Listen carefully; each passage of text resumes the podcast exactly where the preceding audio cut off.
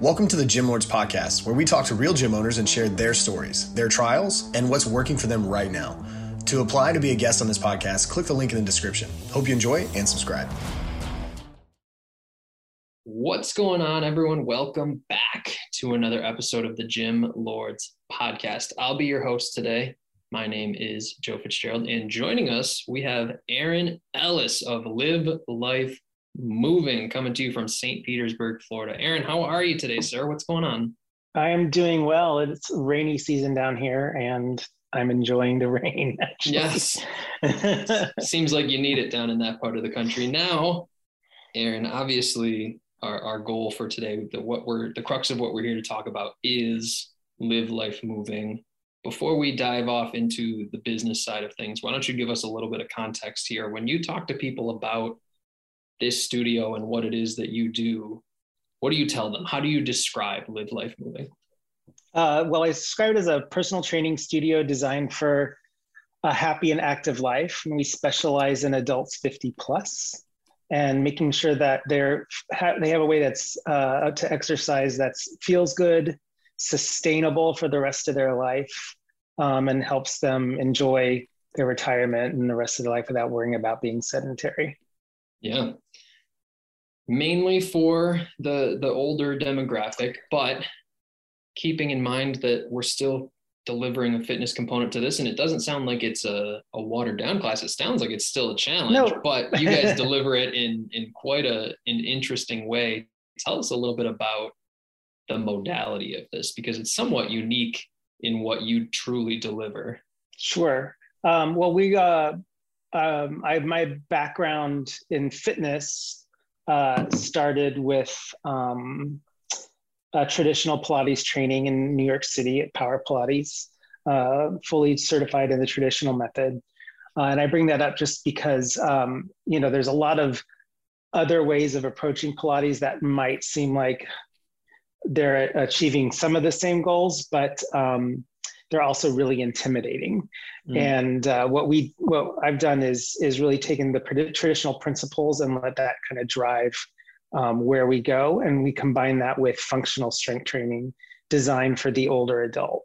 Um, and with that, they're building the mobility and the flexibility, and they're getting the support of the Pilates equipment as opposed to using it as a cable machine or straight. Like you've like a lot, there's a lot of imagery out there that it becomes this like cable machine or gym piece yeah. of equipment, which is not really what it was invented for. It's and sure. it does get you strong from the inside out, but it's really there to support the body in ways that I've found in other modalities that it's really difficult to do to get somebody up and running again. And then the back half is you know all the functional movements you need for everyday life sit up stand up uh, sit to stand uh, transferring weight stepping upstairs all of that stuff. But it is um, not necessarily a gentle workout. No, it no. it, it's progressive and appropriate but you know we really also a bulk of our clientele used to work out a lot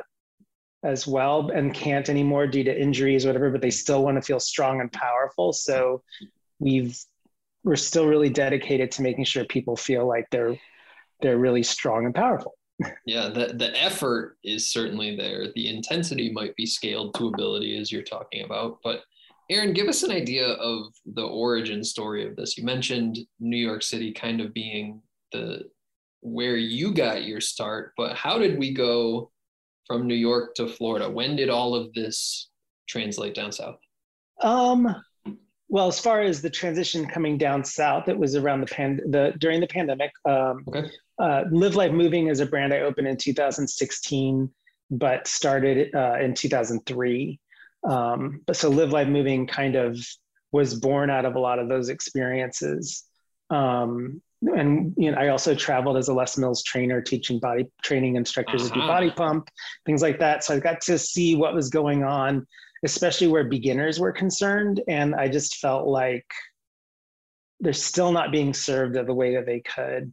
Um, so in 2016, I kind of bar- embarked on this, you know, alternative to mainstream fitness thing to get more people exercising because we know 80% of about 80% of the population isn't doing anything at all and right. you know we're not really doing a good job as as far as promoting exercise truly at your own appropriate for you you know mm-hmm. um, so uh, in asbury park i played i had a temporary space and um, you know really went through these different ways I, at one point i had eight people stations with barbells and i was trying to have everybody on their same pro a different program and it it was interesting yeah but, so um, a little bit of evolution along the yeah, way there's right? it really has and it you know it always goes back to where you started it seems like the original idea um, but anyway so after about three or four years at the space, we knew uh, they we got the notice it was going to be torn down. But luckily, I had been oh, working wow. on a bigger space. Um, Asbury Park is where it was, and it was a beach town, so we only had two and a half months of really high season. The rest of it was kind of a struggle, to be honest. And so when the pandemic hit, um, we had had a, a new space that had a separate spin studio built out, a bigger space, so we could increase the class numbers and and reduce the prices a little uh, but they were behind because we were in flux with the space. Our clients, you know, st- naturally would start to go other places. Yeah. Um, and and and so we just decided uh, I wasn't able to negotiate with the landlord to, to get through the pandemic, even though we weren't open yet. but I was lucky enough to get out of a lease, so mm, um, that helps. So Not we just decided we were doing lucky. Yeah, I know. Right? That was the one thing. Other, other vendors got me, but the, luckily with yeah. the lease, I was okay. Um, but um, so we just had been we'd been thinking about opening up in St. Pete. In fact, I was looking at a 2019 business plan, and there was St. Pete was in there, and uh, so we just decided to to make the move and and come down here. And at first, it was I was just going to stay virtual, okay. um, but you know with this with this this um, what do you call it concept uh, it was still really essential that there was a hands-on component as much as we sure. could sure. so a year after moving here we, i finally found a space and opened up expecting all the rents to be cheaper which they're not down here. Commercial real estate I did find, is expensive I did find everywhere a, a really good deal. But when I moved down here, I was like, it can't possibly be as bad as up north. And, you know, St. Petersburg is going through its own renaissance and it's turning out to be this area is one of the highest cost of living places in the country, which I seem to keep finding. So yeah, you you pulled the trigger right at the opportune moment. Now the like we already said, the, a number of evolutions of this, but as the studio stands now, We've got the in-person component. Do you still have the virtual component that you were talking about? I do. Like, you know, that was super. I, this is my third time opening up a space and having that virtual, um, that virtual revenue coming in was a godsend. It just when opening up a new space, yeah. it was so nice to have that. Um, made me a little less urgent. I would imagine. Um, yeah, but um, it has been we still we're dealing especially because the demographic we're still dealing with covid we're still dealing with it now mm-hmm. uh, where we'll yeah. you know like i just had it three weeks ago and i was out for a week and a half and then uh, we got clients getting it and not from us but um so it's, it's a susceptible it's, population it's though, definitely right? been up and down. Yeah or just really yeah and, and really concerned and really okay. uh, yeah. And so i think so many people that listen to this podcast, Aaron, do so because they're looking to see how other facilities are marketing or attracting new clients. With you having a little bit more specific of an avatar that you look for, what's been working for you since you moved down to Florida to attract some of that 50 and over right. crowd? Well, I'll be, to be honest, being new down here is being new down here, so it's been taking me some time to to get to know uh, people. But um, I mean, right now, what I've been doing this time around, I, I, was working with a fitness business coach, and now I just transferred to a normal business coach. Um, but I really did get in, start networking a lot, and okay. because we're a higher end, you know, I was seeing really what wasn't working. Um, so right now, the majority of what I'm getting is through networking, um, and I uh, some Google ads. Oh, but okay. things like Facebook ads and don't really work for us right now. Uh, we are going to re-release our on-demand library and do some, uh, you know, and try to get that going again, and that will work better on Facebook. But you know, because why our do you think price the point's Facebook pretty, ads didn't work?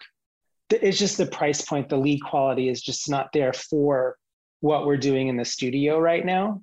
I see. Um, but as far as like doing a little lead generation, and then once we get some kind of a lower price product, uh, I think that will help with that a little bit. I want to pick your brain on the the digital advertising side of this because I think our industry has such a unique perspective when it comes to that. I think there's a lot of people that try it and get really really jaded by it if they've Mhm. spent money and not seen a return. And there's people who swear by it and want to pour and dump gasoline on the fire. When you were doing the ads, was that with the the coach that you just mentioned? Was that done in house by you? I've, How was I've that done, in I, practice? I've never, I've only once hired a digital company and that didn't work out for me because they were too young, to be honest. Um, and they don't, they weren't really understanding the demographic. Um, uh, what was the question? Were you handling it in house? Was it was it you that was Yes, doing I, I used to be in web design. That's the other thing I did before, right before Uh-huh. fitness, between being a dancer and back into fitness, I was a web designer, and and that was in the late '90s. So it was- things are a lot different now. Mm-hmm. Sure. Um, but you know, my passion for figuring out all things digital carries me Yeah. through. Um. I, so I've done I a little bit. That's, That's a big deal in our industry because there's a lot of people in our space who aren't passionate about anything digital and and want to sort of live in the stone ages. I ask you because it sounds like you've given it a shot in a number of different capacities. Yeah, I'll tell you. I mean, I think up north I had a little bit better luck. I maybe I'm still trying to figure it out down here with the right clientele. But you know, we are our personal training studio, um, and our rates are rather high. So, um, and I think then there's a, been a shift for sure in the since there's been a shift in who even is spending time on Facebook anymore. Um, so I think that there's a lot of that going on. A lot of the higher end clientele aren't even on Facebook anymore. It seems. Um, I will tell you th- though, with you know, with Google, Google Ads, and I don't really know much of what I'm doing, but I can target uh, or at least the keyword pretty well. That pays for itself. Yes. Like I get one client out of that, and it's paid for itself plus. Yeah. Um, um, but other than that, it's really just, I think it's knowing what your product is and what's going to work for you. Um, and and you know, stop banging your head against the wall with Facebook ads if you're a high ticket client, because uh, high ticket, um, uh, would high ticket uh, item, you know, because I just I just find that those leads are pretty um, lower lower income or lower cost. People looking for yeah Right? There, I mean, like I said before, there are people doing it really well, and there are people doing it Right. not so well, and, and it can go either way. At the end of the day, you're getting leads from a couple of different sources, from what it sounds I like. think, but I think what it is with for me with Facebook, especially this, you know, a big thing that's happened for me is I've really stopped training. This is the first time as a studio owner that I've just said I'm just going to be an owner and not train anymore. And so I'm I'm on my way to limiting that, and it's made such a huge difference in being able to get people in the door. Um, and I know time, people just buying that time back for yourself, Ugh. right? and you know you need time and, and, and even if you think oh i'm going to do it between clients you know for me i need like two hours at least to ramp up and then you know and then i'm going Yeah. um, well, time and the the mental capacity, right? If you're coaching Exactly. classes all day, you're drained. You're The last thing fried, you want to yeah, do is that- hop on Facebook or Google or Ads Manager in whatever capacity. I get it. yeah um, but so what i have been doing a lot more is like i have a facebook group um, and, and i guess what i'm talking about with facebook is it's it's you know the dishing out of a lot of money isn't necessary and i think there's just a lot of ways to find high quality leads without at the you know at this point in my Yeah. revenue At the end of the to- day, everything that we have to talk about is got to resort back to ROI, right? The yeah, exactly. and what we're getting, and then the output. It's and also it's I think what you en- enjoy. I mean, what I find, I'd rather put in personal trainer as a search and see who's looking for one, or um, you know, be part of several groups and make sure I comment on people looking, you know, searching, so it's not as cold. Um, and then you get to immediately make you get to immediately make a connection with them when you ask the right questions instead of just dumping your credentials in the reply to a comment you know actually ask them questions and start a conversation and that usually will lead uh, to a much uh, higher rate of closing the sale. Sure. So a little bit more involved in the process. And i want to i want to take us to that next step. You you mentioned higher rate of closing. When somebody reaches out to you regardless of the source maybe they're from facebook maybe they're from google walking off the street wherever this person comes from how does that sales process function? What typically happens before they officially sign up as a new client? Sure. Um, well i uh, they'll call or or book try to book a consultation online. We'll have a pre-qualification. So i'll talk to them try to find out what their pain points are how serious are they and then i will present them with the price range. I'll, I'll present them with the solution. I'll explain what i do and i'll present them with the price range and see if they want to com- to commit to a consultation and assessment. Um, and so if they don't then i'll put them on my nurturing list uh, if they do then they have the consultation. We'll go over all their goals again. I'll explain what's going on. And you know i've been playing with this process. This was part of what was taught to me through the business coach. And i've been playing with it to make it my own. Um, yeah. and you know definitely for what i'm yeah definitely for what i'm doing is initially i didn't want to do a, a movement session but it's you know they most of the, what's really what i love about my marketing is i don't market pilates very heavily. I i market move without pain. So really doing the benefits based marketing and then they're they're most of the people have never done pilates before. So they come in uh, and they need to get on the equipment to understand that it's not going to kill them that it feels good. Yeah. um, you know um, and then after that usually you know uh, once they're once i've got them in for a consult it's usually like an 80% close rate on that 80 so 80 85% yeah. um, and with you coming yeah. off of the training floor, is it you that handles most of these consults and sales? That's process? the other thing that's kind of morphing. Is so I just feel like I was doing the consultation because I thought as a health coach I'd kind of be the main point, but it just it doesn't seem to be the best solution. So uh, I'm I've I use Wix as my my platform, and I have built I'm building a sales intake process for my trainers so that they have everything online that they need to ask and do. And and we're going to you know i'm going to start having this the trainers do it. Um yeah, and so able to take a sense. step back even more and the natural evolution of yeah. entrepreneurship steps in right at a certain point you want to delegate these responsibilities yeah. as you look forward aaron tell me a little bit about how you see the future of this business shaping up. Our conversation so far has really just been where do you get leads and, and how do we convert yeah. them? But what's the the bigger picture for you with this business? Where do you see things a year from now, well, two years from now, five years from now? I mean, uh, I, the original plan was to do several different deliverables. As you know, what what we've developed, which is great, is you know, as far as the training goes, there's kind of like a we program every one to two months. And then from there, everything is just replic- leveraged. So we can go into, we're going to go back into on demand.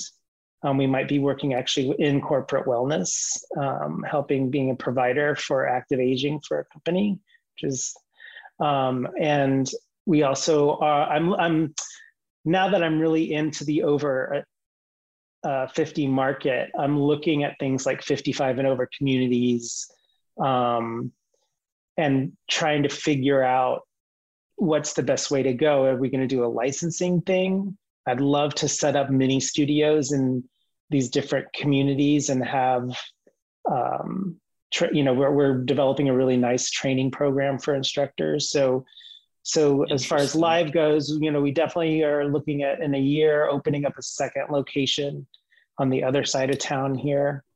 Um, and then eventually, you know, uh, I'm not sure if we'll, you know, uh, both my partner and I are we're Les Mills trainers, so we have a big passion for coaching people um, and doing teacher training. So I have a feeling we will try to do some licensing and possibly um, offering some teacher training programs as well. So there's a professional education side of this, and that's also designed. And I'd love to do a marketing component but it's just designed on how to reach these people in a different way. And you know i feel like i've solved a lot of these problems um, on how to market to these people not just the older market but people who are afraid to exercise yeah. um, and providing assistance with that as well. It's a it's a fun question aaron because entrepreneurship allows you to go whatever route makes sense yeah. for you, right? It, it sounds like you still have the desire to have this studio component, but evolving it to the next phase of this business and, and really delivering the instructor side of this, the professional development, as you termed yeah. it, it allows you to impact even more people down the road. I think the licensing play is a certain certainly a, an interesting way to go about it, but it'll be cool to see how it shapes up for you because yeah. like I said, you could you could take this any number of ways. So and I think that, you know, overall there's there's just there's a bravery and there's some uh and support that's needed in order for people to switch their marketing style because it's pretty scary to totally switch from maybe like showing showing marketing style or or what I call the rock star marketing style, where it's about the trainer and really truly shifting to it being about the client.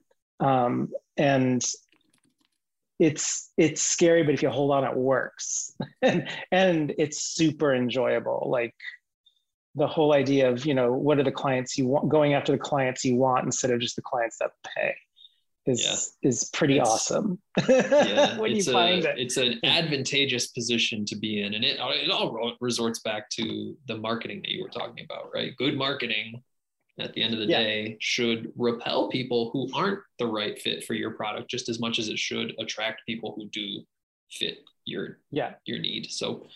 And the, Aaron, the that's other... a fantastic place for us to start to wrap up. I'm sorry we're we're running right. a bit shy on time here, but before we sign out of here, give the people listening a quick idea of, of where they could find you. What's the best website? Where are the social media accounts? How can they find out more about yeah. this? So the website is livelifemoving.com and on Facebook and Instagrams, Live Life Moving as well. Um, those are the, the easiest ways to, to find me. Fantastic. Simple and straightforward. Live life moving down in St. Petersburg. Aaron, this has been a bunch of fun. I really, really appreciate your, your willingness to contribute and talk about the successes as well as the struggles of entrepreneurship.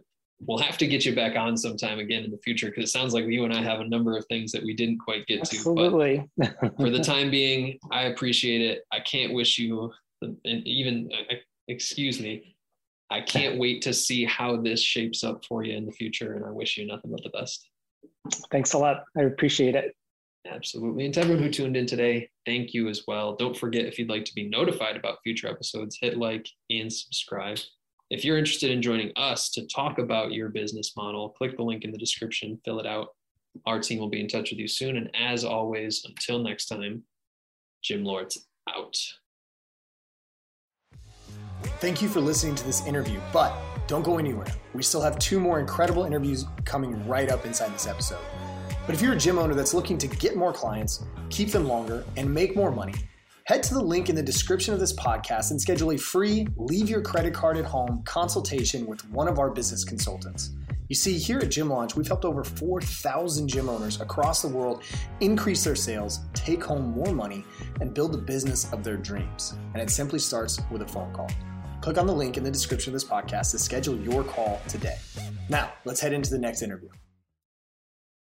What's going on, everyone? Welcome back to another episode of the Gym Lords podcast. I will be your host today. My name is JJ Hernandez, and joining us on the show today is a very special guest.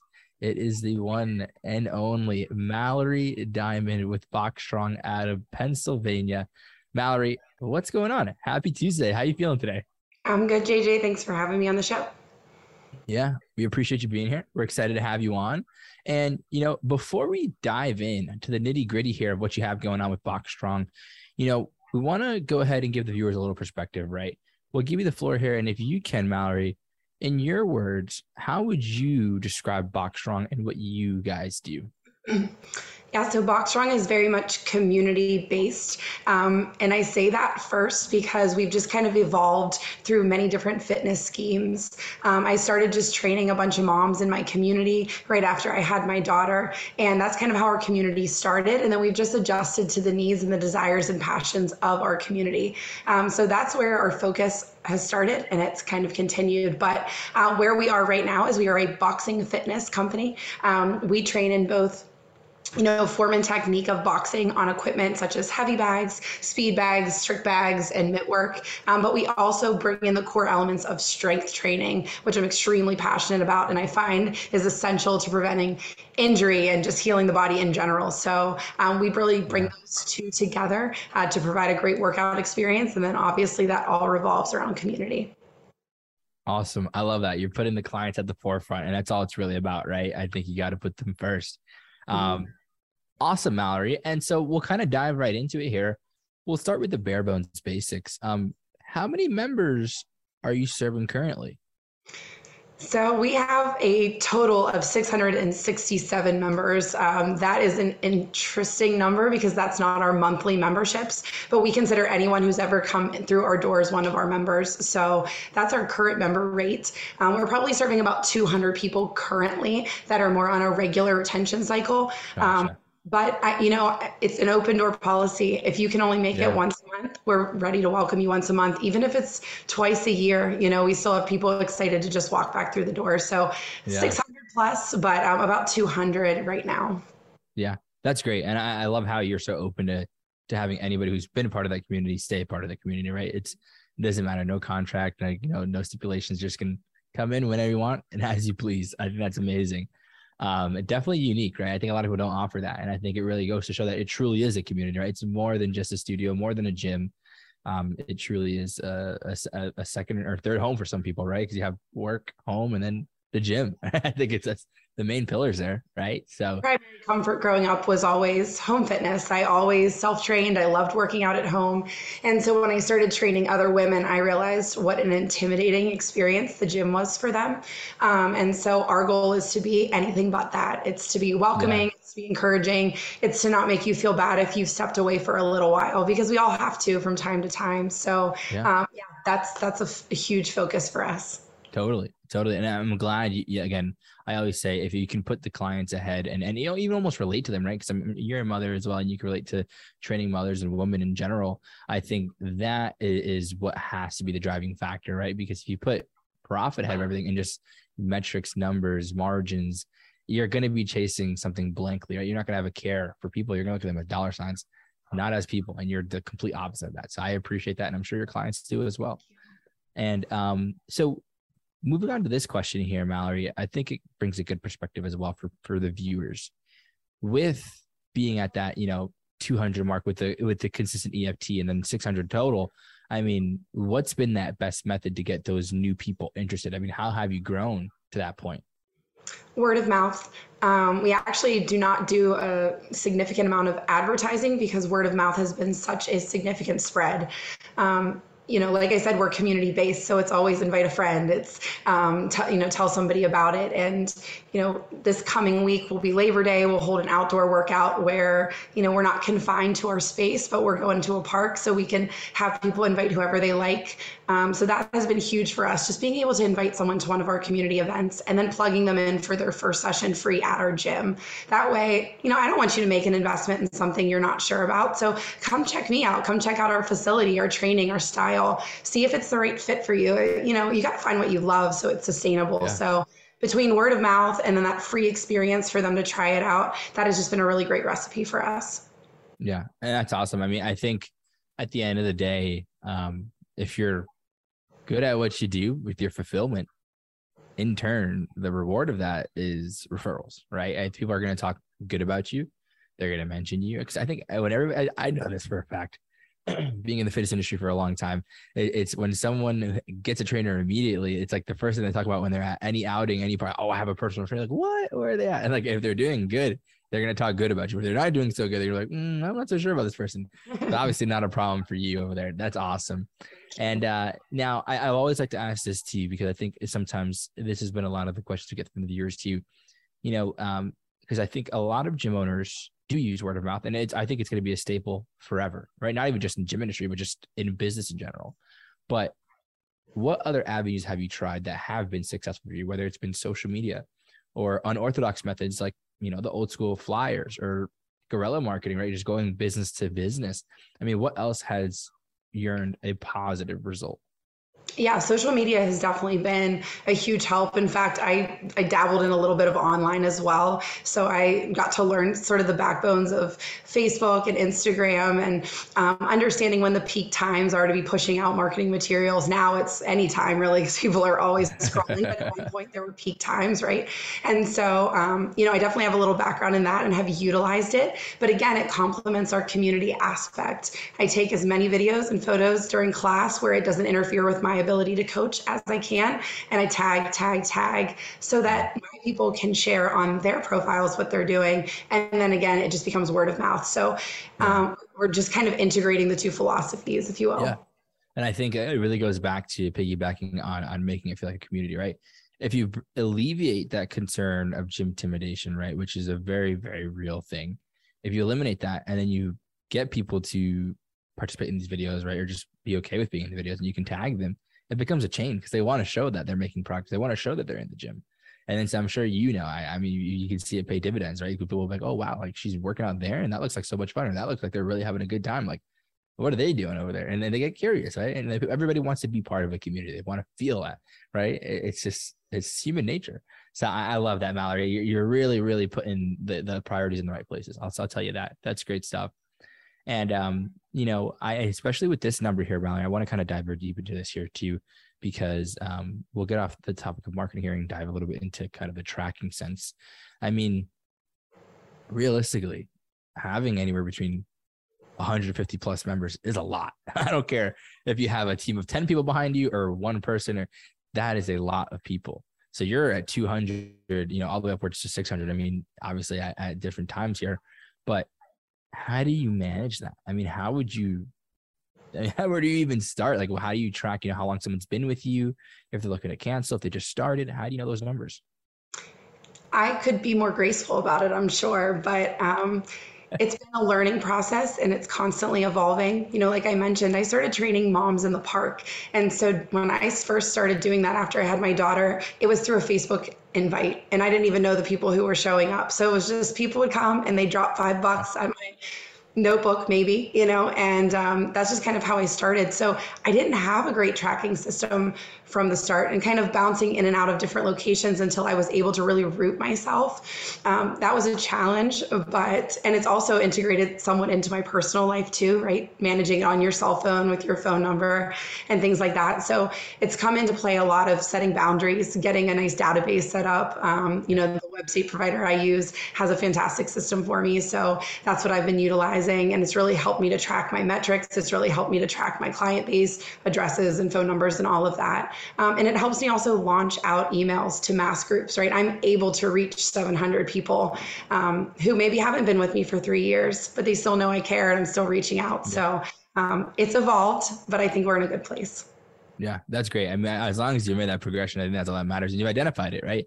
I think it's almost a sense, right, where where you know, especially being a fitness professional, professionals, like we track everything, right? Our macros, body fat, how much weight is on the bar, and sometimes we forget our metrics. I mean, I think that's one of the biggest things that fitness professionals forget because they don't, you don't start this to be a business pro, right? You start to be a fitness pro, and then you don't really realize how important those numbers truly are. Sometimes say, oh, I'm, I'm, managing, I'm getting by, but then you get to the point where you feel that clutter. I feel like once you hit like that 50 client mark, you're like, geez, like there's a, this is impossible to manage. it gets mm-hmm. too much, so you need that. You need those tracking sheets.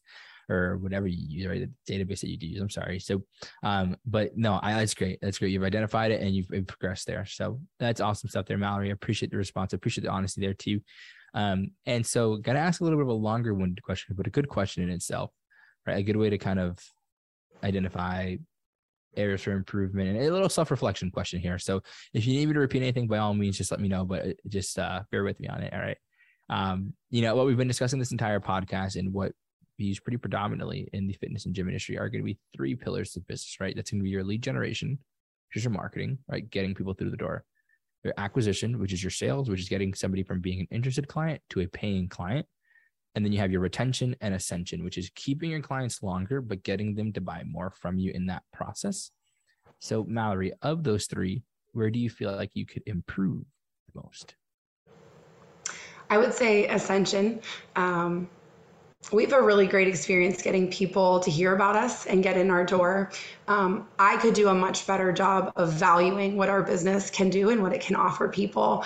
Um, there is definitely a portion of our business that is focused on outreach ministry, um, being able to, to provide uh, services to a diverse group of people and being able to be in the center of a community. And so I'm very passionate about remaining within um, business parameters that allow us to do that. But at the same time, we're also in a world where um, everyone's trying to do their best to grow their business. And um, I can only sustain if I'm making the right kind of money to do that, right? So, um, in order to continue serving people long term, prioritizing that is important and imperative. So, I know that that's very personal, but um, I just wanted to be totally upfront with you. Um, just being able to you know, kind of change our fee structure is really a next step for us to being able to lean towards sustainability. Yeah, no, and I appreciate how candid you've been this entire time. I think that's that's major because I think whether you're listening as a, a, potential client or if you're listening to as a, a, future gym owner or a current gym owner, I think it, it's that transparency goes a long way. I think we're in an era of authenticity, right? I think the, the, for a long time the industry was kind of masked like, oh, you need this, you need that, and, and deception almost just because the people lack that knowledge on, on just what they're actually buying, what they're getting into, right? Um, but I think here, when you can be that that authentic and that that candid, I mean, you can be. It's just a genuine, right? When you can have that that openness, people appreciate that, you know. Mm-hmm. And it's true. And I think you have to also know your value too, right?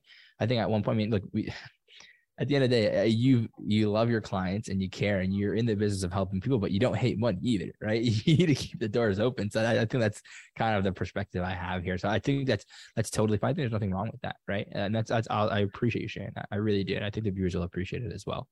Um, and so, two more questions for you, Mallori. Uh, my two favorite questions. Um, I'm curious to see your answers too. Honestly, I think you gave some really good answers so far. I mean, these are more kind of like opinion questions, right? Like your own experience and what you want to do. Um, so first one's going to be, what's the bigger picture long term? What are you trying to accomplish? So it's interesting you're asking me that because we are in the midst of expanding or trying to expand. Um, you know, we started Box Strong four years ago, coming up on four years ago. Our community started about seven years ago, but um, Box Strong itself started at four years. And um, we started by renting space from a facility. And then COVID kind of just stirred the pot on that a little bit, as I'm sure it did with many businesses. Um, but we just found ourselves without space. Um, and that was by choice. We actually elected um, to relocate. And so we went right back to my roots and we started training in the parks again, um, a, a, big group of people. Wow. And, you know, it was like everyone was desperate for community and they felt comfortable meeting outside in the middle of COVID. So we grew monumentally during that time, like more than I could have ever foreseen. Like it was just crazy when you put limitations on things, what God can do with that. And so he just grew our community immensely. And then it was like, oh no, we live in Pennsylvania, winter is coming, right? So we hurried up and tried to search for our own space. We knew that was the right next step for us. And we were able to locate that two years ago. We're actually wow. planted in New Brighton, Pennsylvania. It's just a small town okay. right close by. And uh, that's where we've been. But it was limited to only 13 members in our classes. Now, if you look at our group of 600 or you know 200 at any given time versus 13 members in a class, we know in the fitness industry, peak times of business, if you can only fit 13 people, you're going to lose people over time. And so that's where we are. Um, we're at the point where if you can't get into a class, you're losing your routine. And I never want that for people. So we are on the hunt for a bigger space. We knew this was a stepping stone for us. So um, we have actually been searching through um, various properties, still standalone.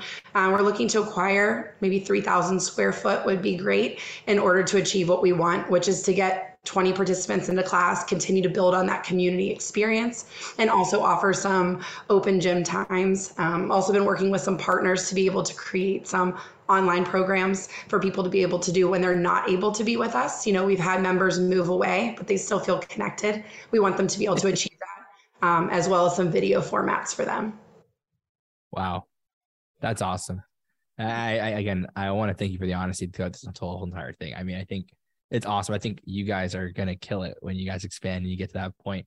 Um, I, I it's not again. I want to really reemphasize this. I've said it probably two or three times already, but I think for how authentic you are and how genuine you are and how much you really care about these clients, I think it, it, it's people make decisions based on emotion, right? And I'm sure that's why you said it. Once they come through the door, it's kind of easy to get them to be here, and I think that's the biggest thing. I think it's literally a matter of like how much bigger can we get? You know, like I mean, are you gonna need to expand two, three, four more times to like a twenty thousand square foot location because you just have that many people?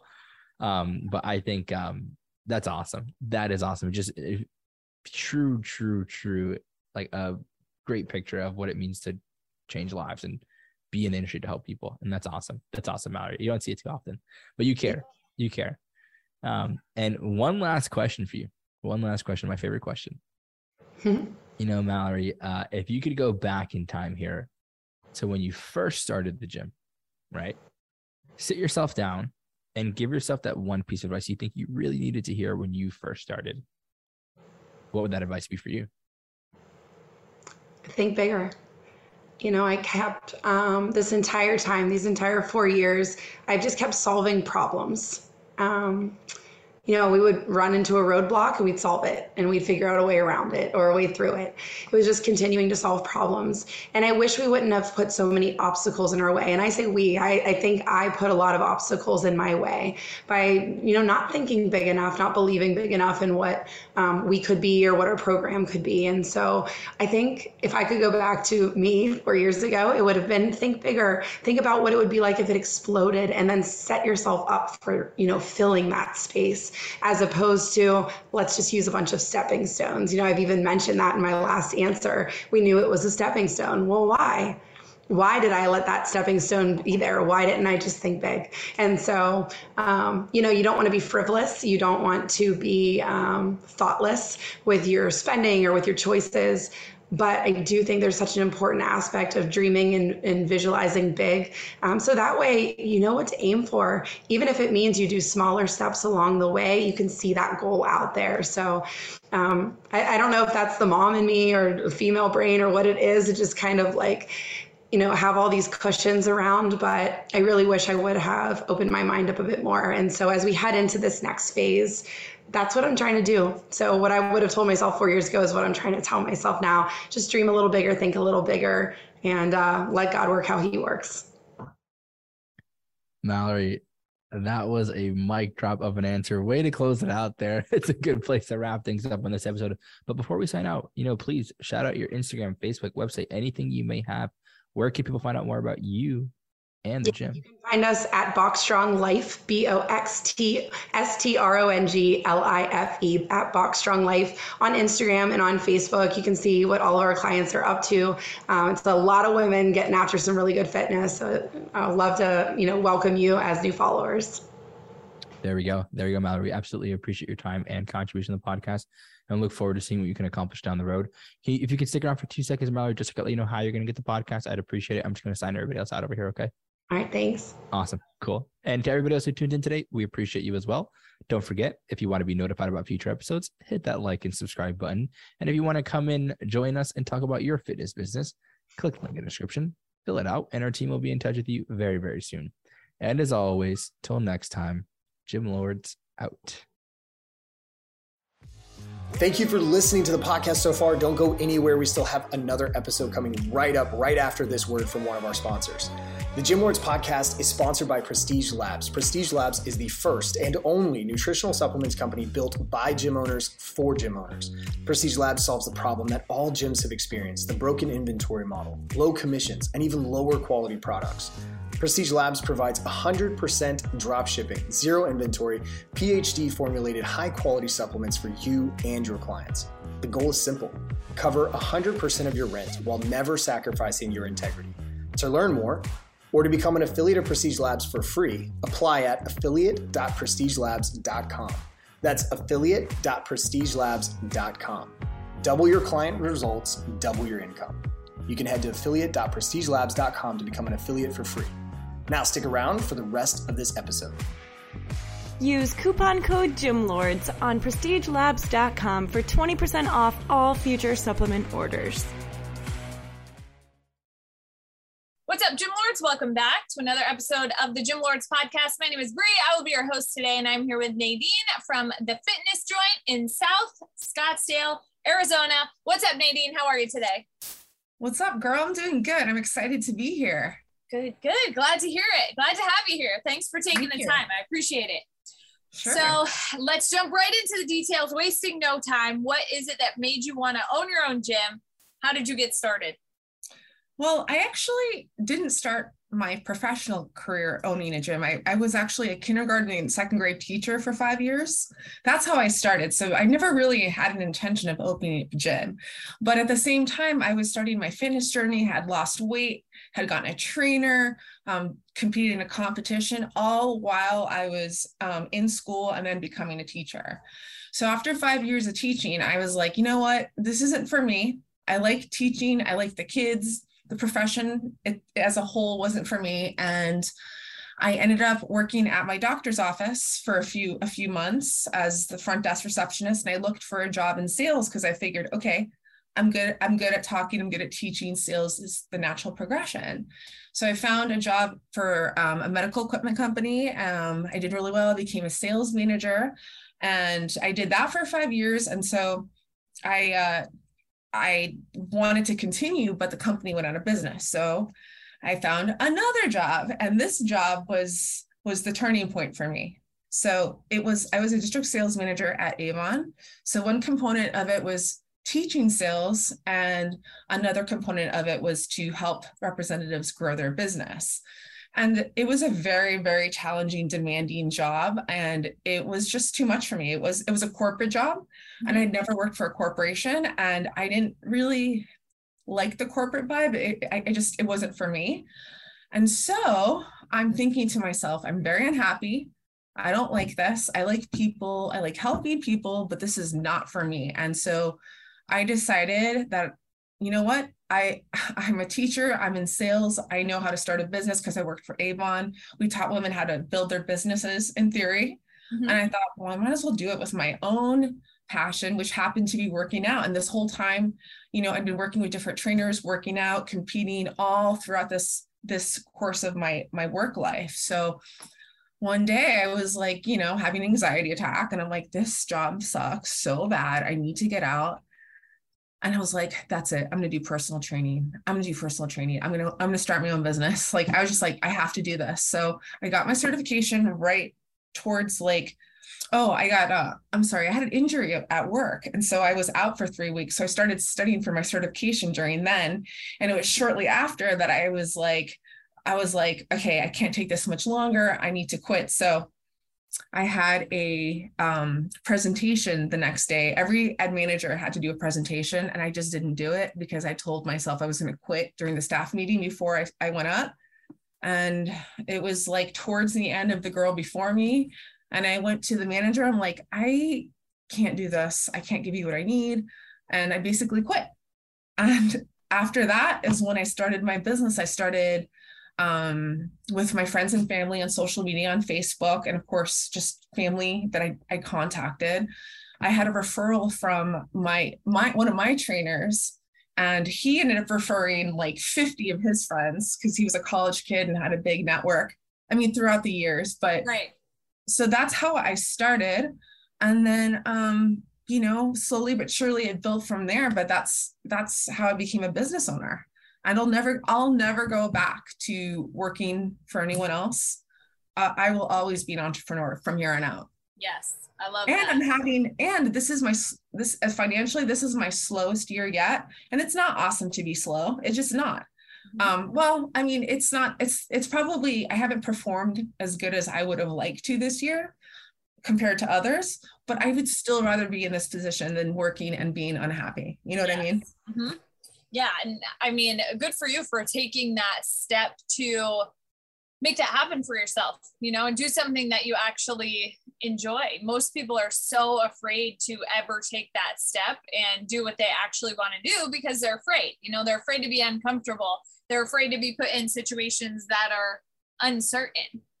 You know what though? My eyelids were twitching, my stomach was hurting. I was like dreaming work. I was dreading meetings. I was crying. It's like to me, that was the lesser of the that was that was more of the two evils. Like taking that risk and failing was way more like pleasant than continuing to do what I was doing. And so I listened to myself internally and I thought, this is not, this is not for me. This is not where I want to be.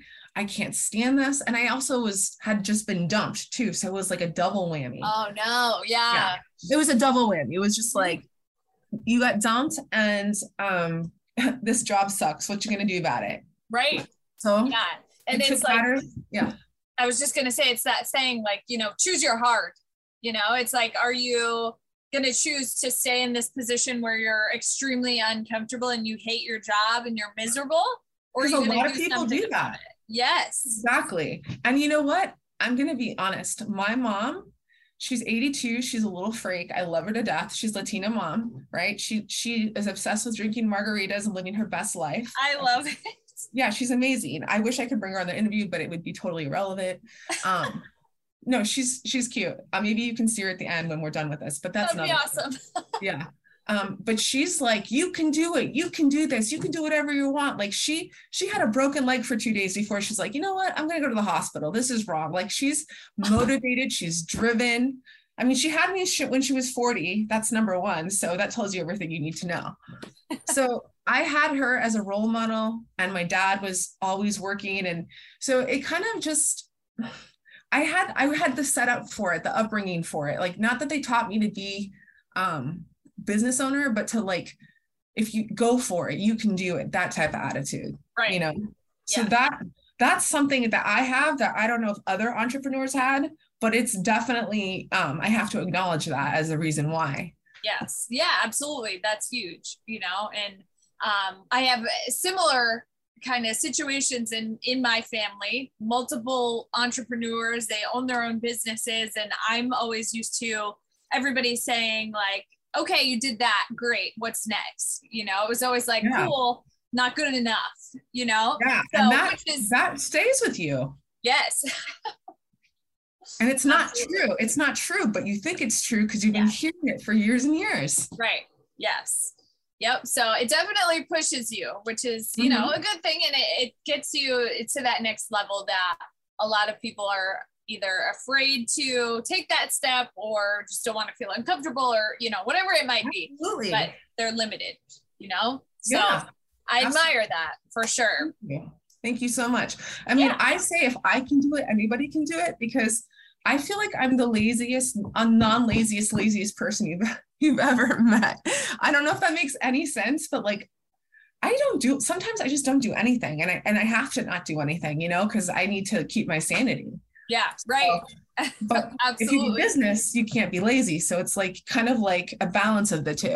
Definitely. Definitely. So as far as your facility goes now, what does the business model look like? How do you structure things? Do you do group classes, one-on-one, semi-privates? Kind of walk us through the layout.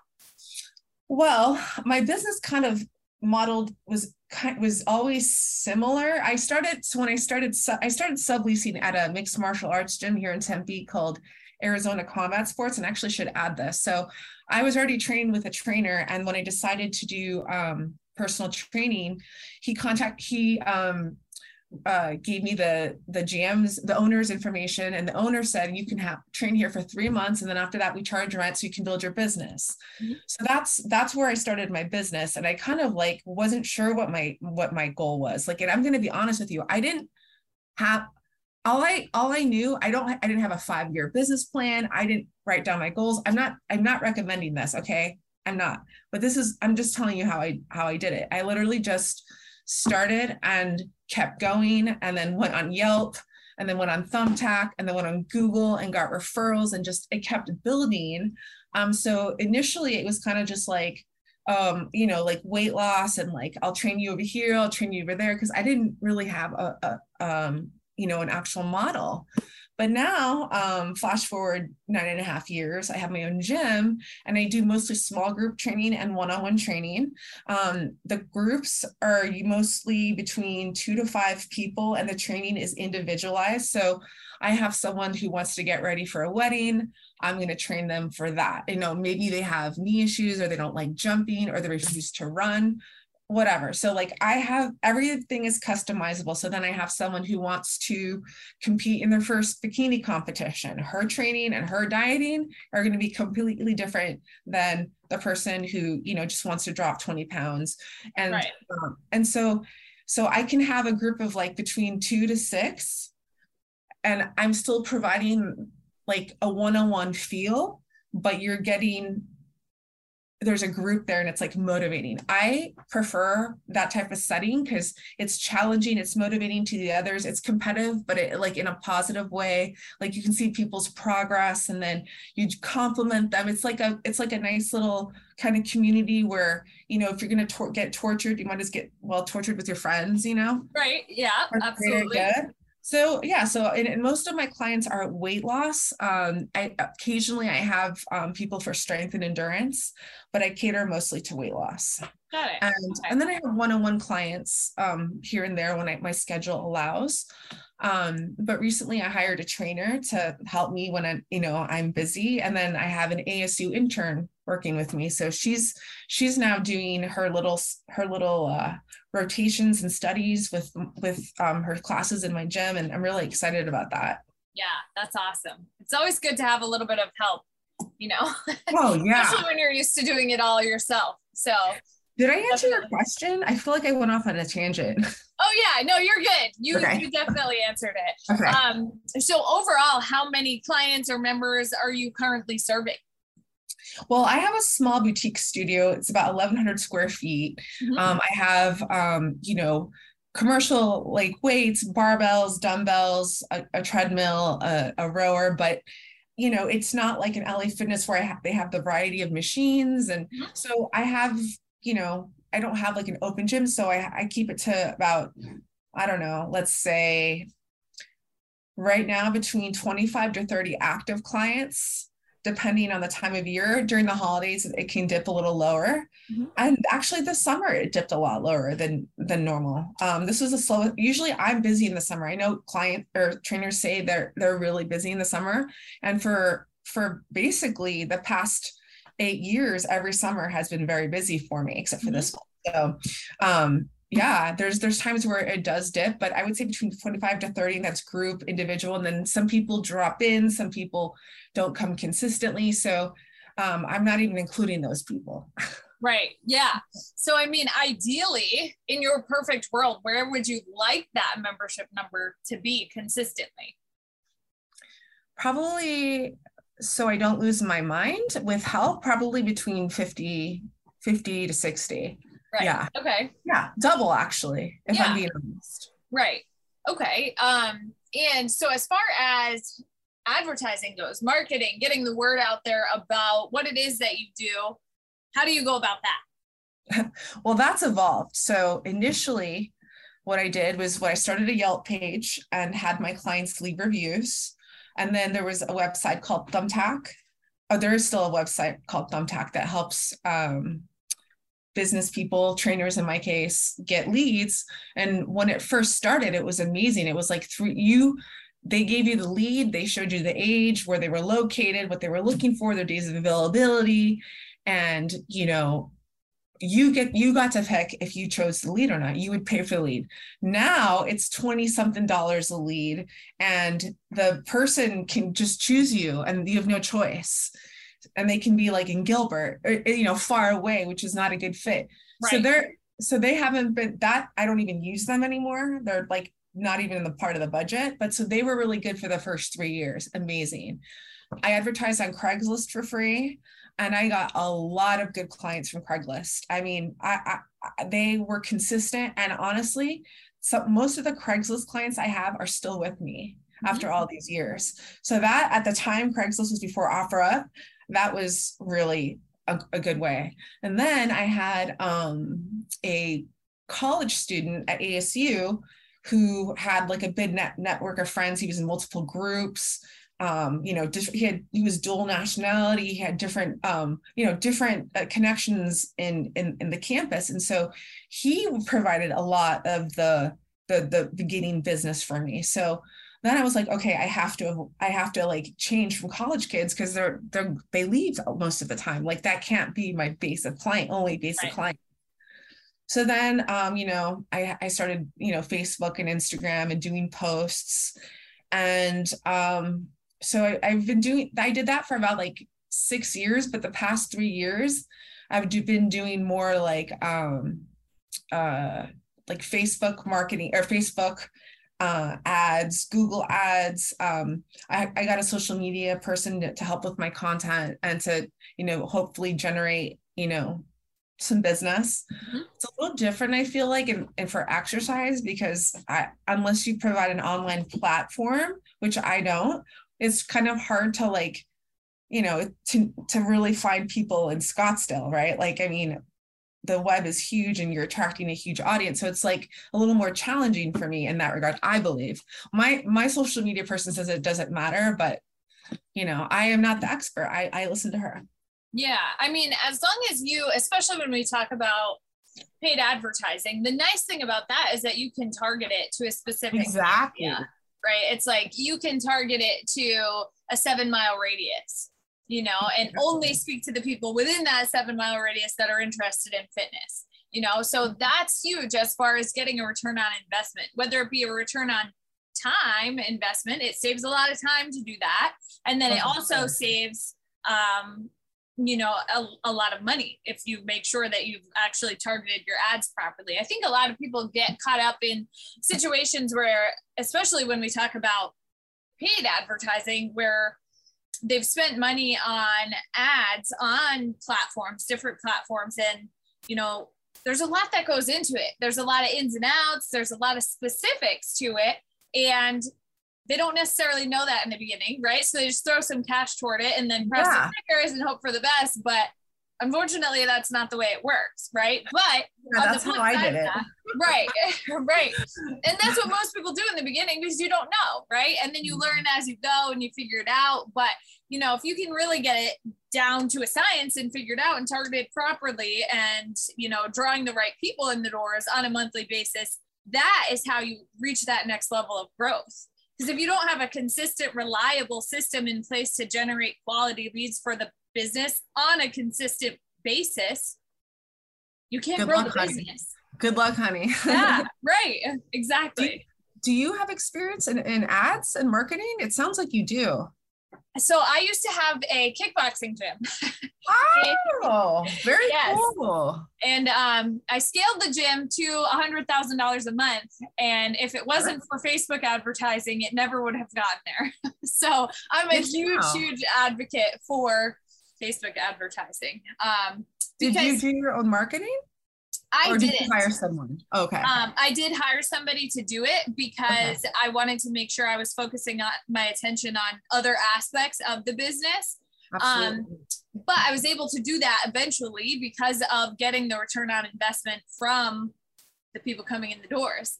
Um, Absolutely. And you know, it only makes sense if you can set it up to get three to one returns on ad spend, right? Spend a dollar, get three back. A lot right. of people get into situations where they run ads but then they they run low barrier offers you know like a free class or a free week or a, whatever it might be but yeah. the people coming in typically aren't paying anything Whereas yeah. on the flip side of that, if you can do a high ticket front end offer, that's where the money is, right? That's where that next yeah. level of growth is. And you typically get more qualified, more serious people with that, yeah. which is great too because they get better results. And that's what it's all about at the end of the day. So Perfect. Yeah. I love that. Thanks for I mean, I kind of knew that, but it's nice to hear it reiterated again because it's not my my forte obviously. Mm-hmm. So yeah, thank you for that. Yeah. Yeah, absolutely. And you know, a lot of people are afraid of it or they're afraid of high ticket offers or it's hard. You know, it's hard to break past either limiting beliefs or you know your own mm-hmm. beliefs about money or your own beliefs about what other people are willing to pay especially because in our position, it's like we don't necessarily need somebody to tell us how to work out, right? We don't need somebody to tell us how to eat. We don't need right. somebody to hold us accountable to go to the gym because we love working out. Yeah. But it's not like that for the people that you're trying to attract into your gym. Right. right. It's like they don't know what they need to do in the gym. They don't know how to fuel their body. They need somebody to say, Hey, you didn't show up today. Where are you?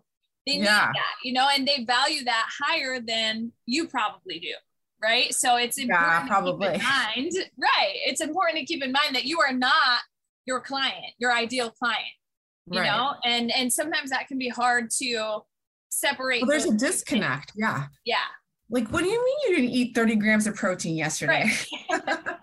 That's nothing. right.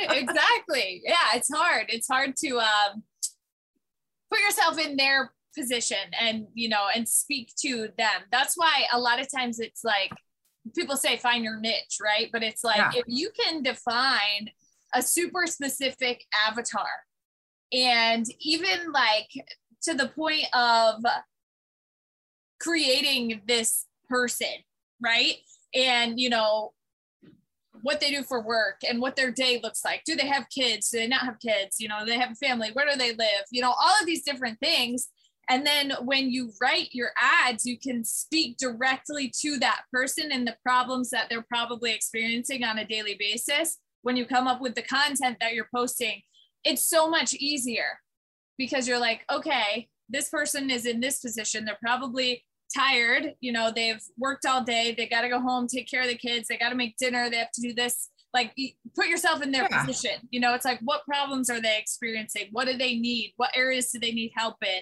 and then you can speak specifically to that it's so much easier to come up with content first of all and then second of all to target the right people um, yeah. to, to get in the doors you know so it makes it so much easier than just trying to cast a wide net which most people do right because they want to try to serve everybody but everybody knows what the saying is there you know, it's like when you try to please yes. everybody, you end up pleasing nobody. So exactly. Ain't nobody got time for that. No, exactly. Right? Exactly. I gotta yes. please myself and my clients and we're good. And also right. my mom. My mom yes. she has to be pleased. Absolutely. it sounds that way. yeah, she's demanding, but it's worth it because she's happy. Absolutely. Awesome. I love that. So now let's see. As far as your goals go for the business. Um, I always like to ask about like a unicorn goal, like perfect world situation. Where would the gym be in a year from now? A year. Well, in a perfect world where um, you know, life wasn't actually happening.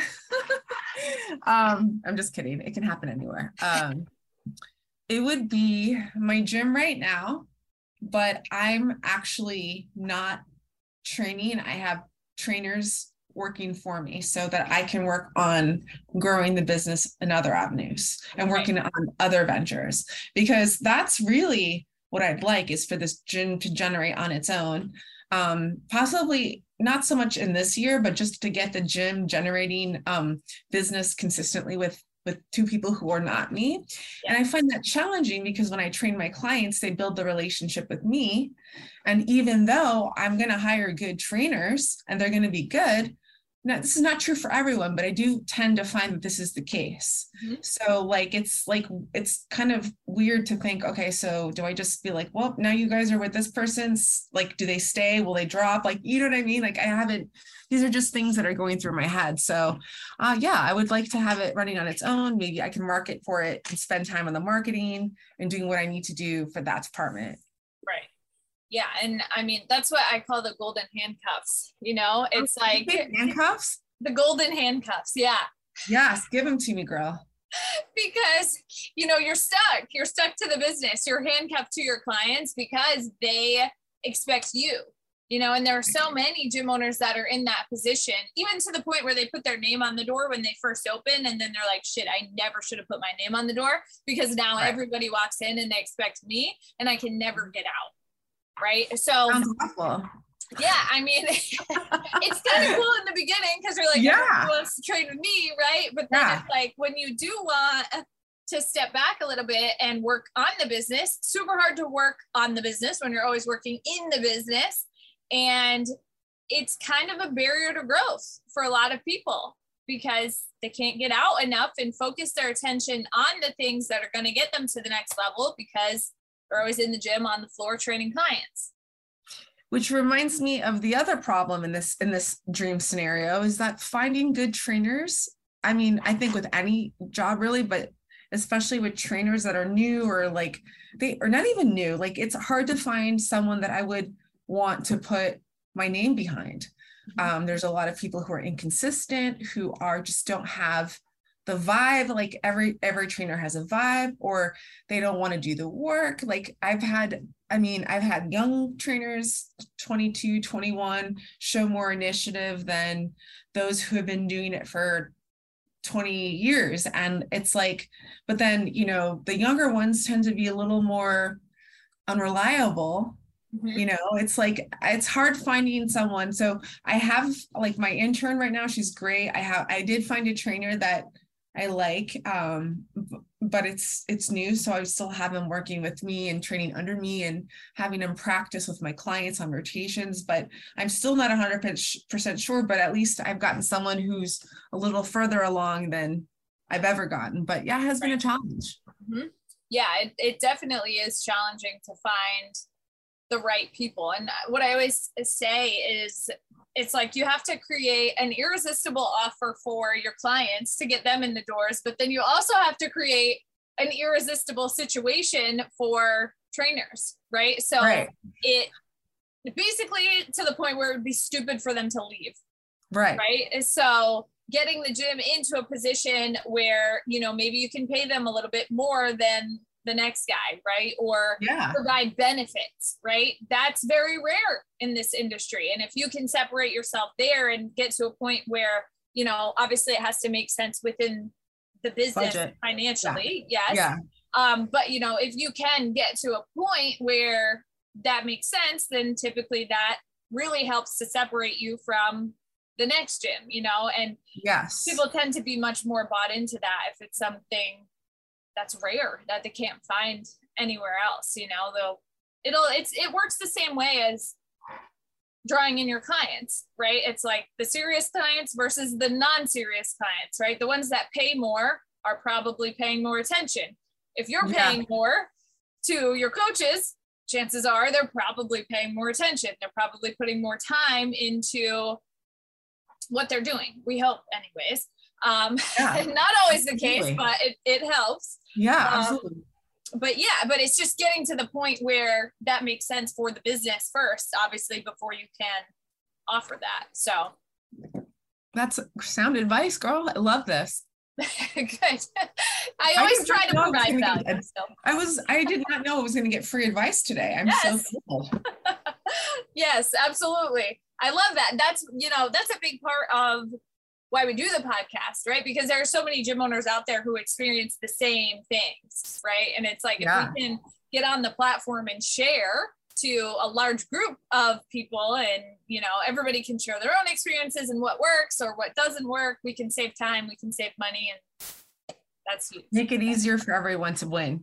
Exactly. Absolutely. Love that. Um, so now one thing I always love to ask about is the most important lesson that you've learned throughout your time in ownership. And I'm sure that there are many lessons you've learned along the way, but what's one that really sticks out to you?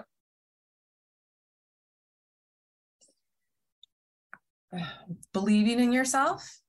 Um, just ha- like it's okay to have doubts, but believing in your abilities like in this in this job in this job i've done things that i'm like wow i'm a motherfucking badass. Like holy yes. shit. Right? Like you're like yes. yeah. And i'm like wow like i i'm doing awesome. And like thinking that people they they want to start their business they have a passion but they're they're the self-limiting beliefs or like they're they're not willing to take the risk like having that self-belief is like it doesn't have to be a hundred percent. It obviously doesn't. It, it, it, there's always doubts and like, oh my God, like for example, this year it sucks. This year totally sucks for me. Mm-hmm. Um, and I'm like, do I even want to do this? I mean, I'm this is also 10 years later, of course, but like I, I'm just like, do I want to do this? This is really horrible. I mean, I'm having these thoughts in my head. And then as soon as I get leads coming in, I'm like, oh yeah, I definitely want to, I definitely want to do this. Right. But um, yeah, I it's it's it's definitely um you know believing in yourself is is where it all began honestly mm-hmm. and if you if you're consistent if you know like like here's the thing i i am certified in personal training but i probably i definitely don't know as much like scientifically and medically let's say if like a, a physical therapist became a trainer like he's going to have more knowledge more experience but that's not why i have the clients i do mm-hmm. um I mean, yes, I'm not an idiot. I'm not gonna like, you know, crush your right. crush your skull or you know what I mean? Like I'm gonna right. keep you safe and keep your form. But like my clients come to see me because of me. And and and my motivation and because how I make them feel and how I can help them reach their goals and because it's a safe spot. Like you know like if you have anything to offer which most people do have something to offer the world mm-hmm. a skill set a talent and something make make use of it. Like put it put forward. You can do it. It is risky but you can do it. Taking risks taking risks are scary and hard and there's no guarantees. Um, and it's always better than staying stagnant, unhappy, and not growing. It's mm-hmm. always a better option. Absolutely. I completely agree. You know, it's like so many people just never experience even a fraction of what they're actually capable of just because of not believing in themselves or being too afraid to take the step that they want to take or and it's sad you know? It's sad to see people in in jobs that they hate and just going through life like life's too short it, for that. it really is sad. I have to chime in and agree with you. It's like it, it like kills me because it's like oh my god like your health is suffering. Like I'm not I'm not kidding you. Like okay so I'm 43 and I'm I ever since I started my business I feel like I've aged better like cuz I'm happier. I'm stress free I don't have to well that's not true. I'm not stress free I don't have to deal with other people's BS or their moods or their their their managing style or their their their uh you know um quota. Like I'm accountable to myself. Right. And so like at the end of the day like for me that's like I'd rather hold myself accountable and deal with whether I was doing the best that I could or if I was slacking or, you know, whatever, as opposed to just having to deal with the boss that like makes you feel like shit or like, you know, somehow like you're what you're inputting into the company, you're working hard. So they give you the job of three other people and don't pay you anymore. And like, I just, I would never and some people like that. And if they like it, that's great. Right. But the overwhelming majority of my clients, when I hear them talking about this stuff, mm-hmm. I don't get the fluffy, like rainbow and unicorn vibe at all. Mm-hmm. You know what I mean? They're like, right. it was good. It was not, that's not bad. Like, and I'm like, okay. But then I'm in the gym and I'm going, I can't believe I have a gym. I can't believe this is my job. Can you believe this is my job? Right. I know. Like, I know. Yeah. And that's how I used to feel in the gym. You know, it was like, I can't believe this is my job. Like I would think about right? You're like, I'm working and you're suffering. Yes. I was like, you know, so uh, in the middle of the day sometimes when it was like a little bit of a quiet time, I would think about that and be like, I can't believe that. Like, this is what I do for work. Like, these people are coming here from work, and it's like, this is what I do for work. It's like, it's weird that it like it's weird that we think that because it's like it doesn't feel that's the thing it doesn't feel like work and i feel like one of those like late late like cliche memes like do what you love never work Right. a day in your life or whatever it is but it's like Yep. it's like tr- i mean there's definitely work like motivating yes, people it is a lot of work. That, Yeah. that is true. Yes. yeah don't get me wrong but it's like right. at the end of the day you're you're like helping people become healthy and more confident and energized and it's like oh my god and they're doing it in my little in my little space you know like Mhm. that's so cool Right. Absolutely. It's so rewarding and so fulfilling. And, you know, I think that that's what a lot of people are missing in their lives, in their, you know, in their daily jobs and that sense of fulfillment that you get from doing that. And obviously it's not for everybody, right? right Or, or everybody would be doing it, but just in general, you know, that, that fulfillment aspect is huge, unmatched. So did you did you uh, work a, a, nor- a normal job first like you know for someone else or have you always been a business owner Yeah, so I most of my jobs were in fitness. However, similarly to you, I was an insurance coordinator at a dental office for a little bit. oh bit. my god that sounds So- like stress Oh yeah, it was it, dealing with insurance companies is like you hate to even deal with your own. Never Right. mind 40 other people's on a daily basis, right? oh like my god yeah and I did that for a while. Um, I mean, three or four years, I think I did that for. But I mean, other than that, I was pretty much always in fitness in some capacity, personal training or, um, you know, How- classes. What's how that? long did you say you did that job at the dentist office It was about four years. that's a long time Yeah, it was for that kind of job for that kind of job. Yeah.